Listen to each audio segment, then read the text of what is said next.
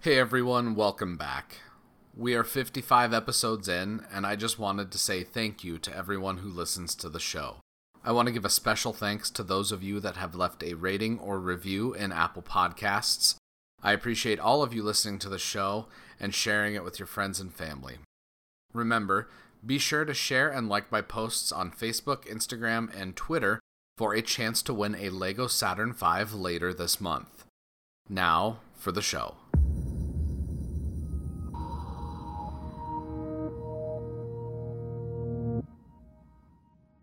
This is The Space Shot, episode 55 for July 8th, 2017. All good things. Hey everyone, welcome to The Space Shot, your daily space history, pop culture, and news fix. I'm John Molnix. Handoff to Atlantis' computers has occurred. Solid rocket booster nozzle steering check and work. 20, Firing chain is armed. Go for main engine start. T minus 10, 9, 8, 7, 6, 5. All three engines up and burning. 2, 1, 0, and liftoff. The final liftoff of Atlantis on the shoulders of the space shuttle. America will continue the dream. Roger roll, Atlantis. Houston now controlling the flight of Atlantis. Space shuttle spreads its wings one final time for the start of a sentimental journey into history.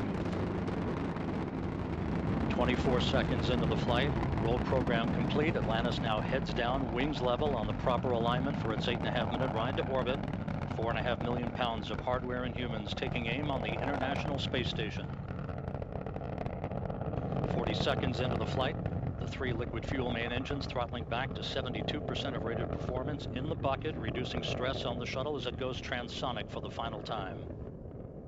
On this day in 2011, the Space Shuttle Atlantis launched on the last mission of the shuttle program, bringing a close to 30 years of shuttle flights. As with most things in life, all good things must come to an end.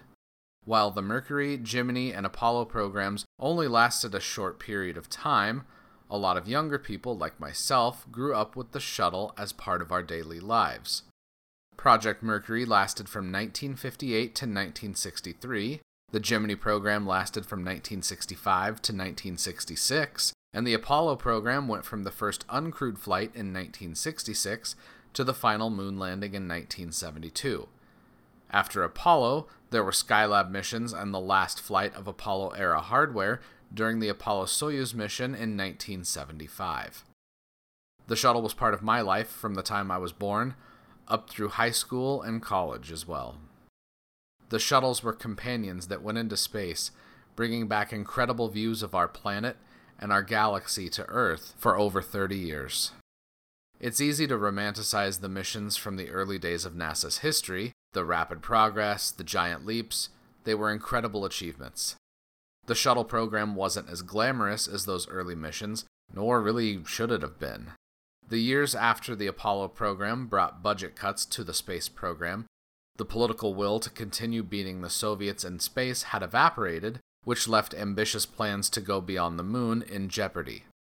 Back in episode 22, I talked about the origin of the space transportation system. As the Apollo program ran down, NASA came up with a plan for President Nixon, which was called the Space Transportation System.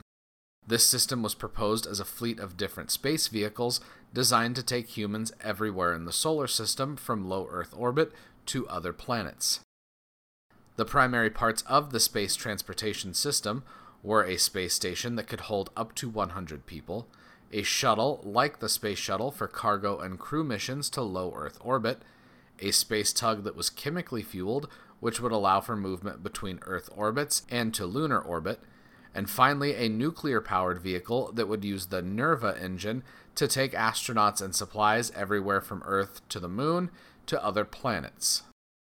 The only part of the space transportation system to survive the political and budgetary pressures during those years after Apollo was the shuttle component, hence the STS notation for all shuttle flights.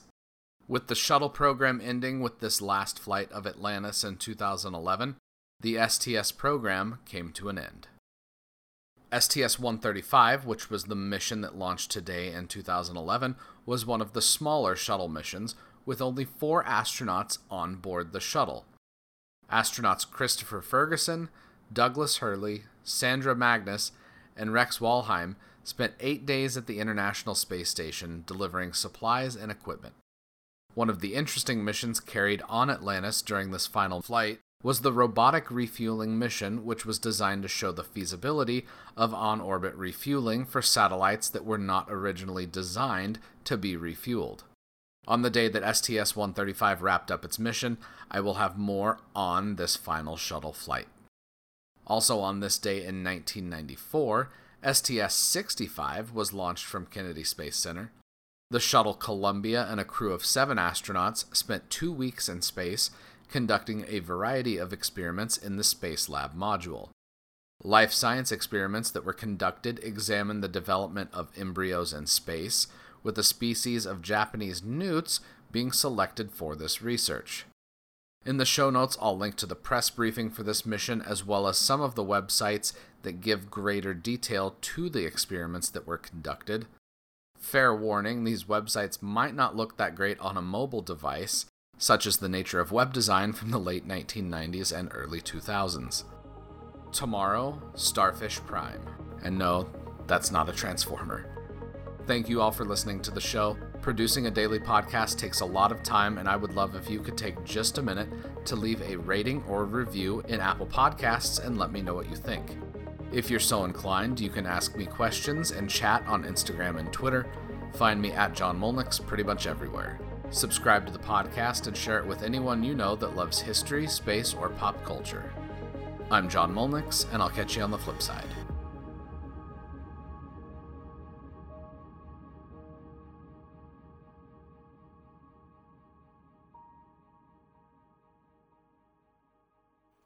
Eight minutes, 15 seconds into the flight, standing by for main engine cutoff.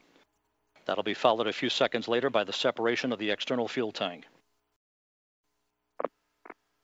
Booster officer confirms main engine cutoff.